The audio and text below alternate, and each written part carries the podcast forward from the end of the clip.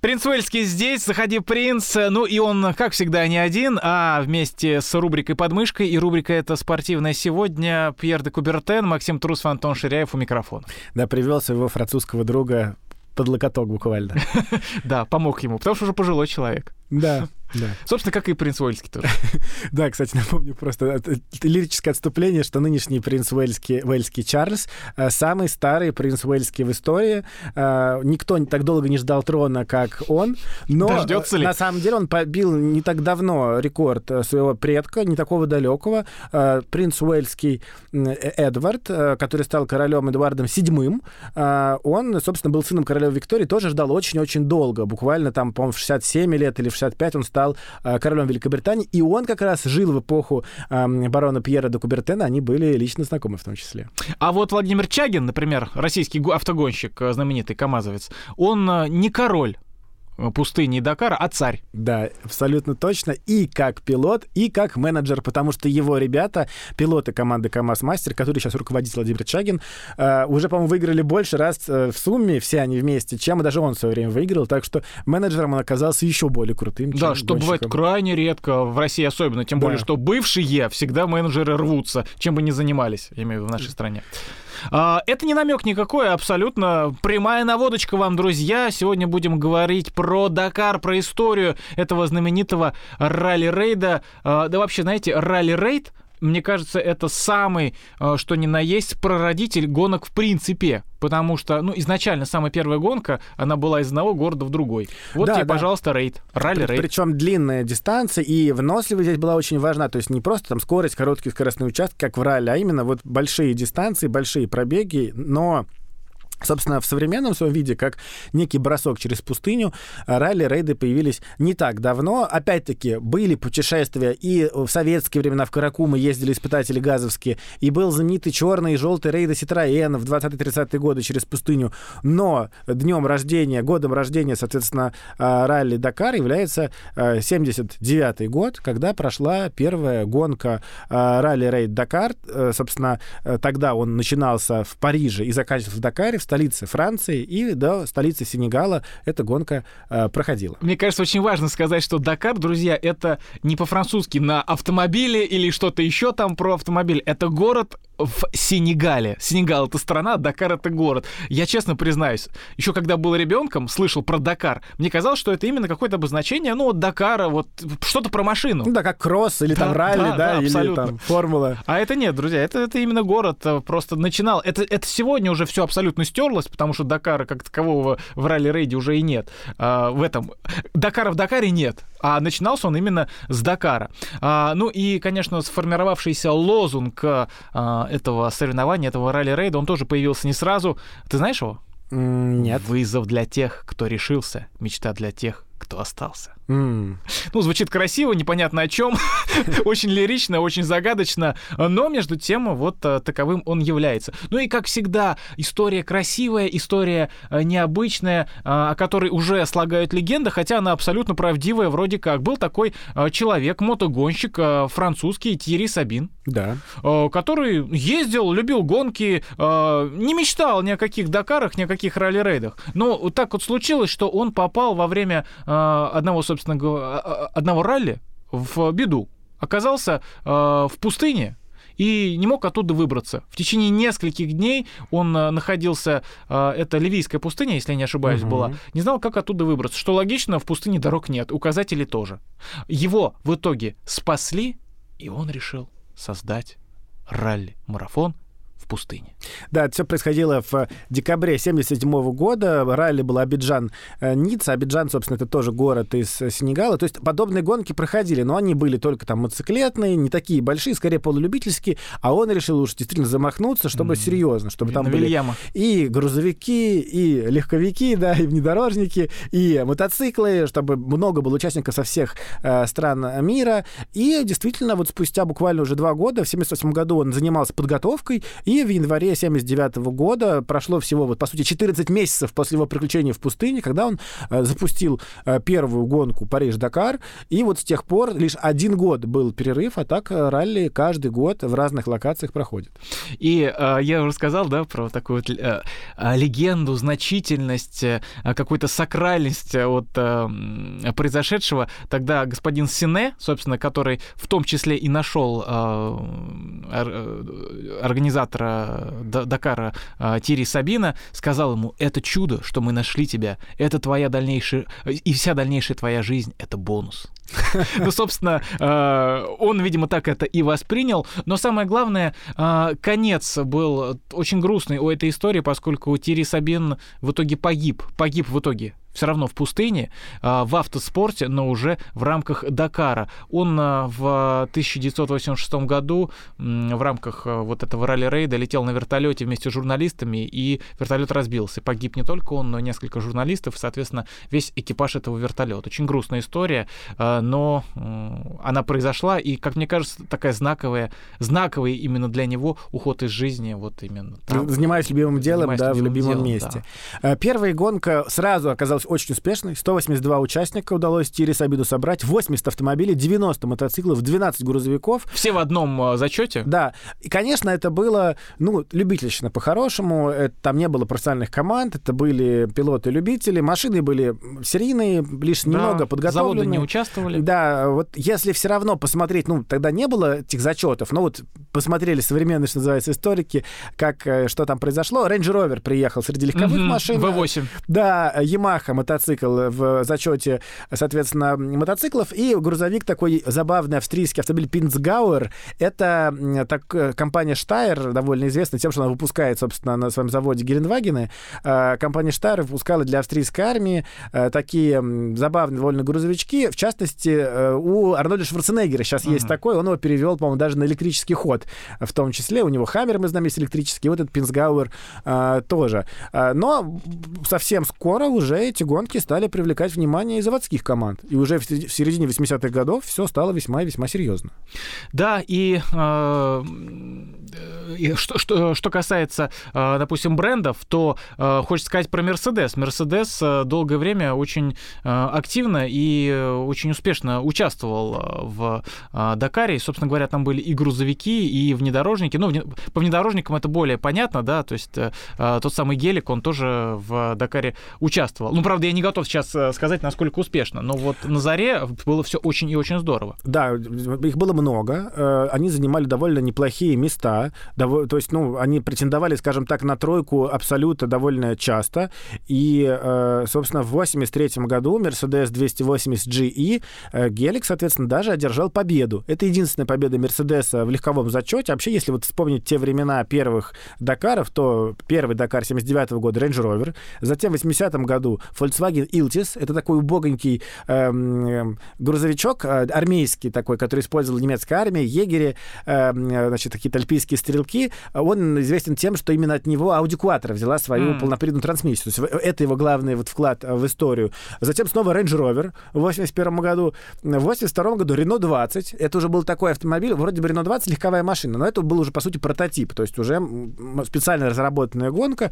И вот потом был Гелик в восемьдесят третьем году. И вот, собственно, с восемьдесят четвёртого года можно сказать, что действительно начались уже профессиональные гонки в Дакаре. Пришла команда Porsche, девятьсот одиннадцатый Porsche, гонщик Жаки Икс. Жаки Икс к тому времени уже многократный победитель э, Лимана. Я не уверен, что он уже шесть все раз свои взял, но, наверное, побед пять у него уже точно было. Вице-чемпион Формулы-один, победитель нескольких гран-при, то есть звезда автоспорта. И он вот пилот заводской, соответственно... Он еще на Мерседесе, собственно, выиграл, но вот, соответственно, на Порше тоже он стал выступать, и вот с этого момента все, в Дакар стали приходить профессионалы, в Дакар стали приходить профессиональные команды, и с тех пор это уже не меняется.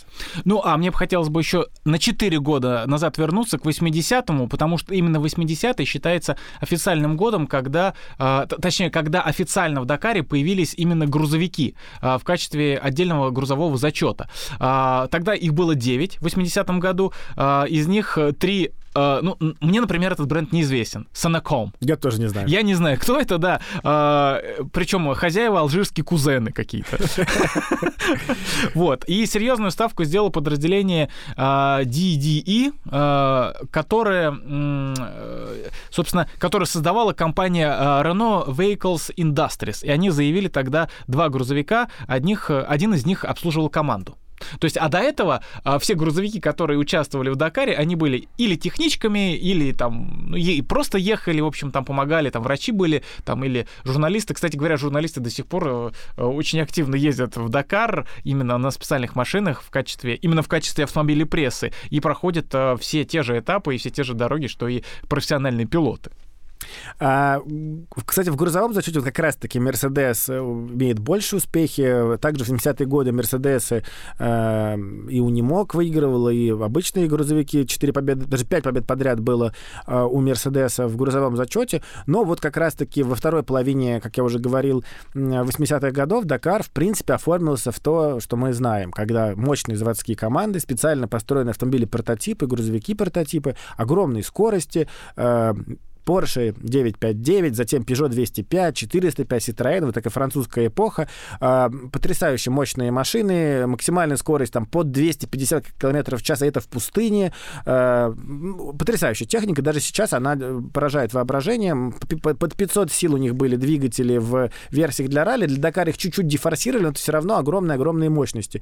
И, конечно, в грузовиках это команда даф, которая построила монстров просто с двумя моторами, и есть знаменитая видео, легко найти в Ютубе, старт какой-то одного из этапов, когда почти все участники стоят в линию, uh-huh. стартуют все вместе. Грузовики, легковые машины, очень красиво. И вот как раз в лидеры врывается Peugeot четыреста пять Turbo шестнадцать uh-huh. и даф. Они нажимают газ в пол, и грузовик даф от этого потрясающего прототипа Peugeot уезжает. С максималкой за двести. Но прежде чем появился вот такой вот крутой и быстрый даф, был э, странный грузовик от Мерседеса. эл пи девятьсот тринадцать с эзотерическим, э, с изотермическим кузовом. Чтобы не перегреваться, да, да. внутри? Ж- Жорж Груан, который сидел за рулем этого рефрижератора четыре на два по стартовым номерам двести двадцать два, заявил, что проехать можно и с одним ведущим мостом, и собирался организовать буфет на финише. Потому что, ну, он же мог там себе позволить. Уже в сумерках э, с местного военного полигона э, танк вызволял этот «Мерседес» из карьера. После входа в Гоа от Бамако до э, Тамбакунда пришлось добираться по железной дороге. Так что не очень у него получилось, и буфет не организовал, и доехать э, толком он не смог. Вообще много в те годы было интересной техники. Были проекты и э, восьмиколё... восьмиколесных автомобилей, и у дафа был автомобиль уродливый с двумя кабинами, когда они решили два мотора э, uh-huh. использовать, но просто не мудрство лукаво, поставлен вторым мотором еще одну кабину. Она не использовалась, рулевое управление было там, естественно, зафиксировано, но тем не менее получился такой вот уродливый тяни-толкай, но потом уже, естественно, они тоже пришли к тому, что да, двигателя было два, но, э, тем не менее, э, в автомобиле была одна кабина, а сзади просто был такой вот красивый этот отсек. Двигатели располагались в середине, вот, и, соответственно, вот такие они были элегантные, красивые автомобили. Ну и как любой ралли-рейд, как и любой ралли, Дакар проходит, собственно, по тем же правилам, да, машины стартуют, у них есть номера, они э, в том числе едут по дорогам общего пользования, э, соблюдают все те же самые правила, не пьют за рулем, ну, хочется верить, да, э, и поэтому э, они проезжают э, по всем тем же обычным дорогам, а это, как мы уже сказали, Африка, Латинская Америка сейчас, да, в большей степени, а с дорогами там проблемы. Дороги проходят через села. Естественно, ну, народ по большей части знает, что через их село, например, пройдет маршрут Дакара. Выходят, смотрят, приветствуют, и было гигантское количество аварий, э, смертей, несчастных случаев, когда под колеса э, пилотов попадали обычные люди, которые либо шли куда-то за хлебушком, либо смотрели, потому что скорости высочайшие, они едут очень быстро, обгоняют, э, пытаются успеть. Хотя самое главное, э, именно на дорогах общего пользования, естественно, в боевом режиме-то особенно никто не едет. Ну просто, очевидно, не уда... иногда не удается справиться со скоростью, да, и стремлением приехать как можно скорее. И вот такие вот случаи происходят. Потому что основная борьба, она, она происходит на спецучастках. Причем именно участок для борьбы, для обгонов, он выделяется специально. То есть максимально безопасный с точки зрения там, да, прохожих, ну их просто нет. Ну и с точки зрения возможности обгона, чтобы не где-то там на скале.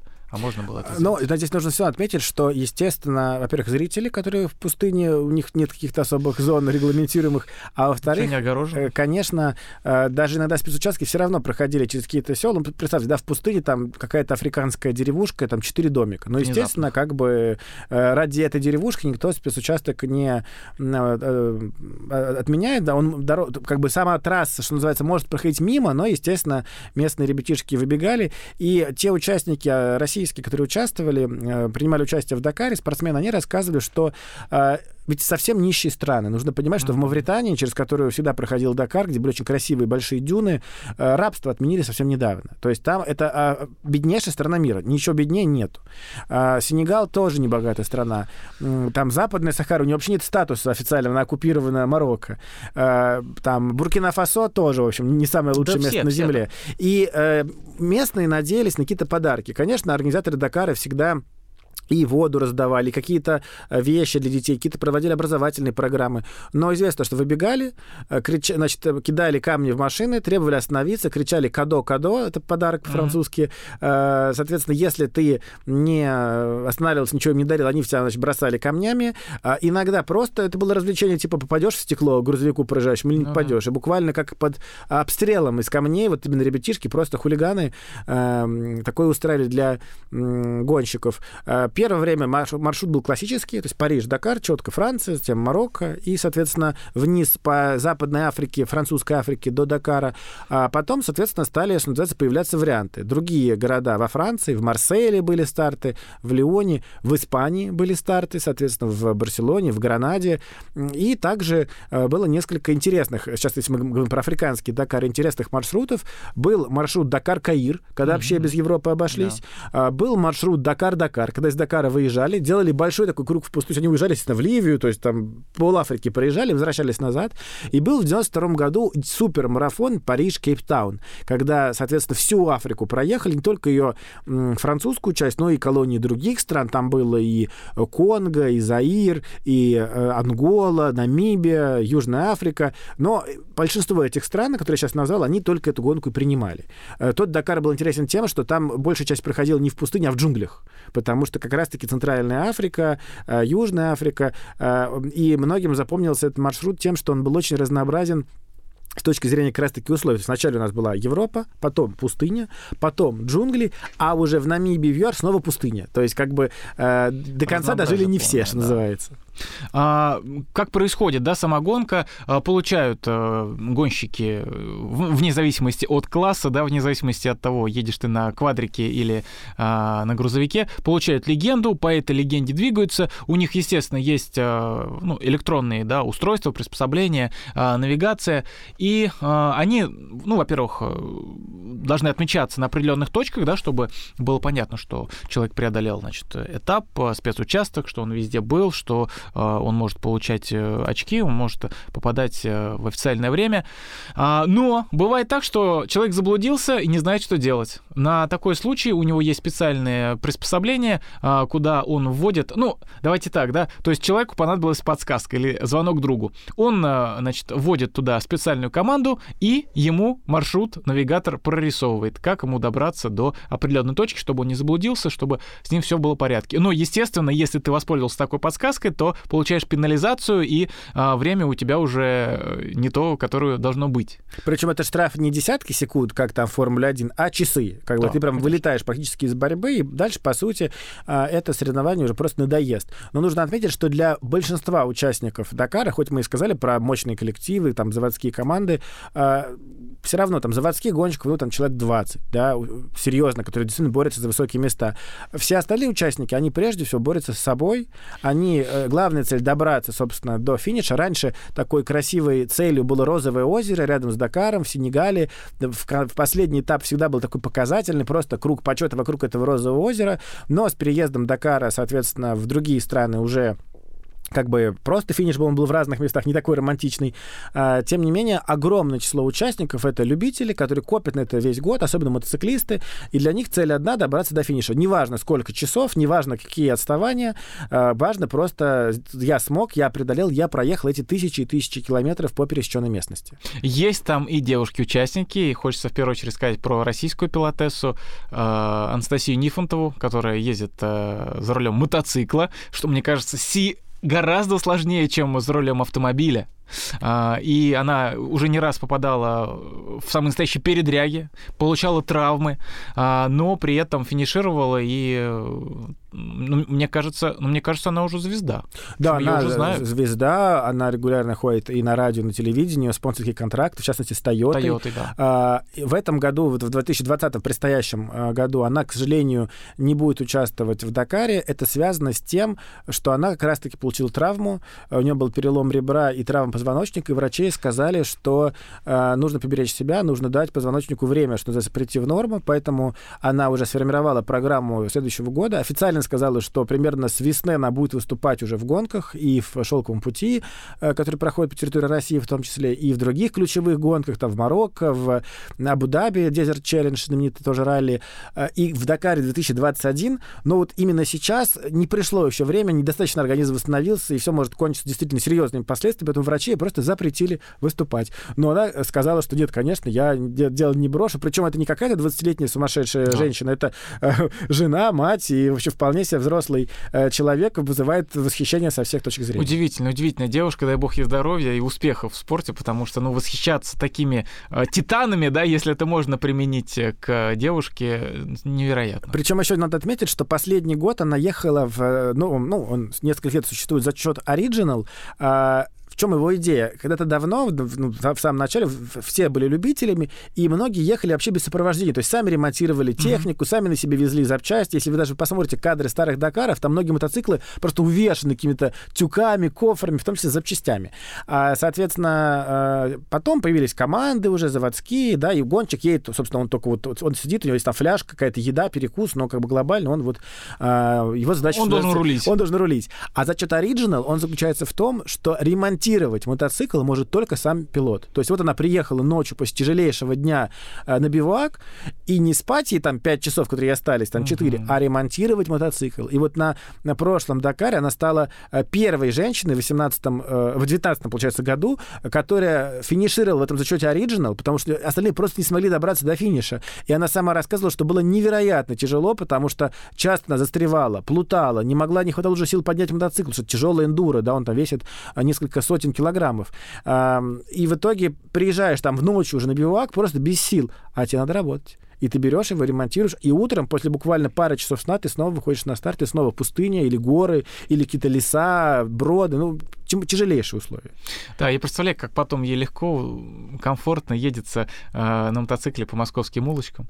И как-то брал у нее интервью э, как раз-таки по поводу ну, предстоящего мото- мотосезона в конце э, зимы, в начале весны. Вот она рассказывала, как вот нужно э, постепенно вкатываться, входить значит, в сезон, почувствовать мотоцикл, как он под тобой елозит, как он там из-под тебя уходит. Думаю, господи, что говорит, мне аж страшно. Я просто сам не мотоциклист, поэтому мне все вот эти вещи, они абсолютно непонятно, и мне страшно представить, как это может происходить, когда ты летишь на высокой скорости, на дороге, и чувствуешь, как мотоцикл там под тобой гуляет, да, ну это просто совершенно невероятно. Еще а, есть в моей жизни история, связанная с нашим а, квадроциклистом а, Сергеем Корякиным. Корякиным да. а, удивительный совершенно. А, был я на а, ралли, а, ралли Баха в Португалии. А, там, значит, ну, в, в первую... Точнее, не в первую очередь, там вообще не было квадро... квадроциклов, там были только автомобили, причем внедорожники. Ну и на одном из спецучастков, где были зрители, я тоже находился, как журналист, там, наблюдал за проездом автомобилей. Ну и смотрю, парень так вот проявляет тоже так вот интерес, что-то фотографирует, восхищается, подошел, начал что-то тоже говорить, делиться впечатлениями, вот. Ну и я...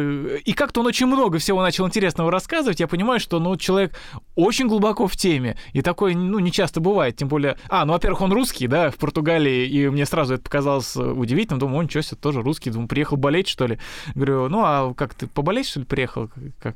Говорит, да нет, я, говорит, сам просто выступаю. Я говорю, а где выступаешь? Да на квадроциклах.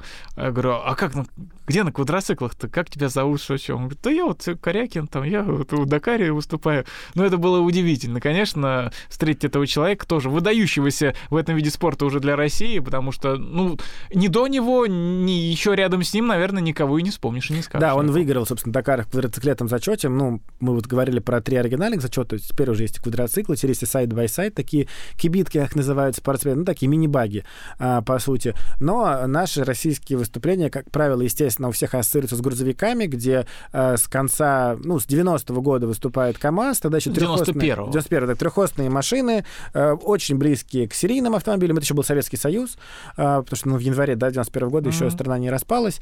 Э, и, конечно, долгое время наши ребята выступали не слишком хорошо, потому что, э, ну, машины были, откровенно говоря, слабее, чем у конкурентов, не хватало опыта, хотя выступали Финансов. Очень, э, сильные гонщики. Э, и первая наша победа — это девяносто шестой год. Виктор Московских, Анатолий Кузьмин и Наиль Багаветдинов выиграли, собственно, этот зачет. Вообще отметим, что прекрасная команда всегда была с точки зрения, что с дружбы народов, и русские татары работали вместе, и пилоты, и механики. Действительно, ну, и до сих пор, и до сих пор так, да. И э, Фердаус Кабиров выигрывал, и Эльгизар Мардеев э, был одним из пилотов тоже, и его сын Айрат Мардеев также выигрывал уже в гонках. Так что, действительно, это э, такой пример дружбы народов. Но, конечно, главная звезда, которая навсегда связана с, и в истории Дакара, и в истории России, и КамАЗ-Мастер команды, это, конечно, Владимир Чагин, который впервые одержал победу в двухтысячном году, и затем на протяжении всех двухтысячных был одним из лучших гонщиков, выигрывал регулярно. В две тысячи седьмом только попал в тяжелую аварию и не смог. Да, так, в общем, ну, были там отдельные, например, когда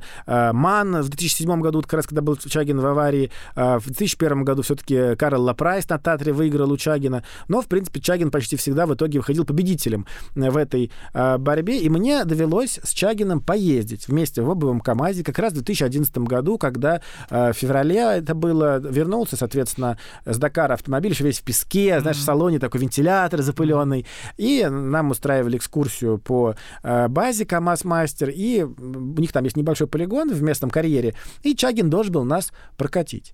А после этого у нас должно было быть интервью. Ну вот он почти всех уже он прокатил. Здорово. Эмоции сумасшедшие, друзья. То есть тебя привязывают в этом кресле. Вначале он мчался просто по лесной дорожке.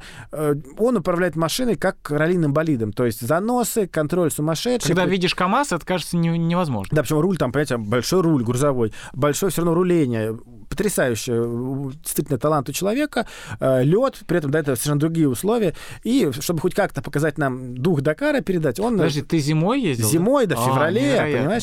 И чтобы показать нам дух Дакара, он, соответственно, с разгону, что называется, сходу, улетал в снег, прям mm-hmm. вот ходом. И как раз э, первые, когда разы были, ребята, просто фантастика. Просто целина влетает машина, и снегу по бампер, да, mm-hmm. это внедорожник, внедорожный грузовик, он огромный, он просто прорубает, там разворачивается, не застревает, вылезает. Прям в снегу. Прям в снегу. И постепенно он ездил, снег разбивался, разбивался, но и уже становился менее-менее интересно. Mm-hmm. И он, что называется, стал чуть рисковать, чтобы нас впечатлить. И... Э, он очень эффективно тормозил. Там была такая куча, большой сугроб. Он просто в этот сугроб врезался и как бы об него тормозил, останавливал mm-hmm. машину. И вот, когда он вез меня уже одним из последних, э, опять ударил этот сугроб на торможении, а там, судя по всему, был уже лед. Mm-hmm. И руль выбило, и ему сломало руку. Причем открытый перелом. Э, значит, э, виду не подал никак. Мы останавливаемся. Я что-то начинаю ему говорить, а он так быстро и довольно холодно со мной прощается. Типа, до свидания, до свидания. Я такой думаю, надо же, вроде такой какой-то приятный глаз да. человека. А так я вылезаю, он подзывает кого-то, значит, из ребят, что-то сообщает, уходит куда-то, и сам говорит, все, заезды прекращаются. Мы такие, что случилось? Значит, потом те ребята, что ехали с ним в машине, говорят, ну, сидит, едет. Раз, вдруг там обращаются к водителю, останови, говорит, пожалуйста, на секундочку. Вышел, что-то на руку, снежок посыпал, сел, дальше, говорит, едем. А оказалось, у него открытый перелом, двойной еще к тому же. Вот. И там, собственно, кровь шла, и он снежком просто кровь смывал себе С, с руки. Вот. Соответственно, ну, благо, это был его последний сезон уже, он не выступал дальше. Э, ну, вот так вот завершилась его как бы карьера, уже когда он официально объявил, что все, катая журналистов, катая меня, получил вот такую вот э, травму. Виду не подал, нам уже интервью давал... Э, Семен Семенович Якубов, собственно, создатель команды КамАЗ-Мастер, который вот и передал Чагину потом бразды правления и вот вырастил прекрасного себе сменщика. Просто Ширяев, черная метка. Нет, у меня все было гораздо более приятно, позитивно. Меня катал Эдуард Николаев, тоже наш российский чемпион, уже молодая поросль, скажем так. И если Антону... На самом деле повезло, мне кажется, это гораздо реже бывает, что зимой можно прокатиться вот на этом автомобиле в качестве пилота, да, естественно. А я на полигоне КамАЗ в песках, ну, это было начало осени, то есть тепло, сухо, все как обычно, и там и, за, и заросли есть, и все. Но это впечатление, я тоже могу сказать, совершенно невероятное с точки зрения того, что ты видишь этот КамАЗ, да, огромнейший, просто гора вот этого, да, огромный автомобиль, ты в него садишься, а он совсем не такой КамАЗ, как КамАЗы обычные, то есть это реально спортивный болид, человек нажимает на педаль газа, у него сумасшедшее ускорение, это, это, это, это спорткар, только вот такой вот гигантские на таких вот колесах. А, помещаются там два человека, помимо водителя, то есть еще два пассажира. А, правильно Антон сказал, привязывают, потому что, наверное, э, вот этими э, ремнями безопасности, э, которыми... Э, оснащен автомобиль, иначе как привязать, наверное, здесь другое определение и не подходит. И я много раз ездил с профессиональными пилотами на э, профессиональных гоночных, да, автомобилях, очень быстрых, очень быстрых. Но вот, наверное, именно э, в КамАЗе я почувствовал вот те перегрузки и вот то ощущение, знаете, когда у тебя внут... все внутренние органы просто как в банке, знаете, какой-то вот гриб. Гриб, помните, вот эти вот, да, кислые у нас э, в банках так болтыхаешь, и он там туда-сюда гоняет. Так же у тебя. Кажется, что сейчас у тебя печенка и желудок ты просто выплюнешь, потому что, ну, он все равно кренится. Хоть у него и спортивная подвеска, хоть он не так кренится, как КамАЗы обычные, грузовики, но все равно ты эти перегрузы чувствуешь. Тем более, что э, ехал он по трамплинам, он Он, он реально отрывался от земли, он прыгал, скакал, резко заворачивал, это было невероятно. И я вышел от десяти, просто, может, там даже меньше минут, будучи просто пассажиром, я такую почувствовал нагрузку на все свое тело и на весь свой организм, причем на внутренние органы. Абсолютно с тобой согласен. Господи, как это вообще они часы, недели терпят? Я... То же самое, конечно. Все абсолютно чувствовал раз за разом, и э, каждый орган ты буквально чувствуешь, каждая кочка на тебя отражается. Реально физически тяжело. Нужно понять, что до карты две недели, да, там есть день отдыха, да, постепенно маршрут раскручивается, становится сложнее. Как правило, последние пару дней тоже они полегче были в классическом Дакаре, в африканском, но это все равно испытание, плюс жара, плюс, соответственно, накал борьбы, цена ошибки. Соответственно, это все приводит к тому, что э, эти люди просто парни и стали. Но это я не зря сказал, да, что классический Дакар в Африке, потому что Дакар после две тысячи восьмого года это все-таки несколько там другая история. К сожалению, уже много лет Дакар больше в Африке не проходит. Многие поэтому скучают. В две тысячи восьмом году гонка была отменена. Единственный раз в истории она не состоялась, потому что, собственно, террористы в той самой Мавритании обещали, что... Там, по сути, была гражданская война. Они обещали, что будут захватывать в плен пилотов, атаковать канал. Было принято решение, что не будут больше... Ну, чтобы не рисковать пилотами, все это было отменено. И стали искать новое место для того, чтобы проводить Дакар безопасно. И в две тысячи девятом году он прошел в э, Аргентине и Чили, и с тех пор, собственно, Дакар стал просто брендом, а гонка проходила в Южной Америке, в четырех странах. Первое время это была Аргентина и Чили, потом еще присоединилась Перу, потом э, Боливия и Парагвай. Гонка сильно поменяла свой характер, было меньше песка, э, было много гонок, особенно в таком параллельном, по сути, дорожкам, особенно как появились заднеприводные Peugeot, багги, на которых выступал, в том числе Себастьян Лёб. Э, и вот после довольно долгого периода в Южной Америки из-за кризиса экономического в этой стране все меньше стран хотели Дакар у себя принимать. И вот в прошлом году Дакар прошел только в одной стране, в Перу, из Лимы в Лиму, и после этого перуанцы объявили, что тоже не хотят больше в это дело вкладываться, поэтому было принято решение куда-то перенести Дакар, и Саудовская Аравия высказала свое желание принять у себя гонку.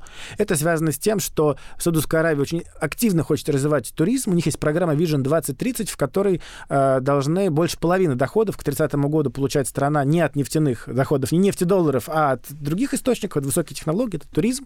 Э, и, соответственно, гонка двадцатого года, ее маршрут по всей стране буквально, и через все туристические точки. Я не так давно писал для Ленты.ру статью как раз про Саудовскую Саудовскую Аравию с точки зрения туризма, вот этот их проект. И вот буквально, если посмотреть на маршрут Дакара, то все их остановки, все их моменты, где они будут останавливаться, это или уже существующие какие-то туристические центры, mm-hmm. или вот есть такой город Неом, это э, город-сад. Они такой построят в пустыне на Красном море, огромный такой курортный центр, который должен быть конкурентом, соответственно, Эйлату израильскому, Шарм-эль-Шейху, Хургаде, ну, соответственно, на Красном море курортом египетским. Ну, там вот... тоже все будет включено? Я думаю, что там будет такое включено, что чего-то еще не видели. Вот. Это будет первая гонка. Обещают, что песка будет так много, как не было даже в Африке. Обещают, что... Клёв будет такой, что забыто обо всем на свете. Все будет в лучшем виде. Проект едва ли не лично курирует наследный приз, которого мы все знаем, да, который вот и этого журналиста расследил, который и Путину руку жал. В общем, там самый боевой у них из всех принцев. Вот именно он, в том числе, курирует про- программу этого города-сада Неома, и в том числе, как говорят, его не личная была идея провести вот ралли Дакар в Саудовской Аравии. Но посмотрим. Пока там была в этом году только в девятнадцатом гонка ну, местного значения, этап Кубка мира выиграл э, Фернандо Алонсо, э, но многие участники, например, Константин Жильцов, наш штурман, прославленный российский, отметил, что пока, конечно, не хватает организации местным э, ребятам, саудитам, и э, участников местных совсем мало, а те, кто участвует, ну, совсем это любительский уровень, то есть, он говорит, я не знаю, как они поедут в Дакар, тем интереснее будет смотреть и следить за Дакаром не только с точки зрения спортивной интриги, но и с точки зрения, соответственно, э, того, как Са- Саудовская Аравия справится с э, важным для себя спортивным соревнованием. Ну и Алонсо любит, и Алонсо поедет э, на Дакаре. Да, будем надеяться, что тоже он себя хорошо покажет, хотя Себастьян Лёп, например, выиграть так и не смог, хотя выступал много-много раз. Его лучший результат — это прошлый год, третье место. Это был Принц Уэльский из песков Дакара, машет вам и говорит: до новых встреч, скоро услышимся. Максим Трусов, Антон Ширяев были с вами.